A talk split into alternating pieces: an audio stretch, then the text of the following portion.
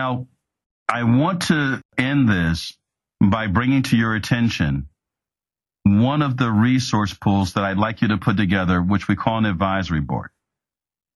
Part of what will help with your long-term view and part of what will help you with gaining additional intel is having an advisory board.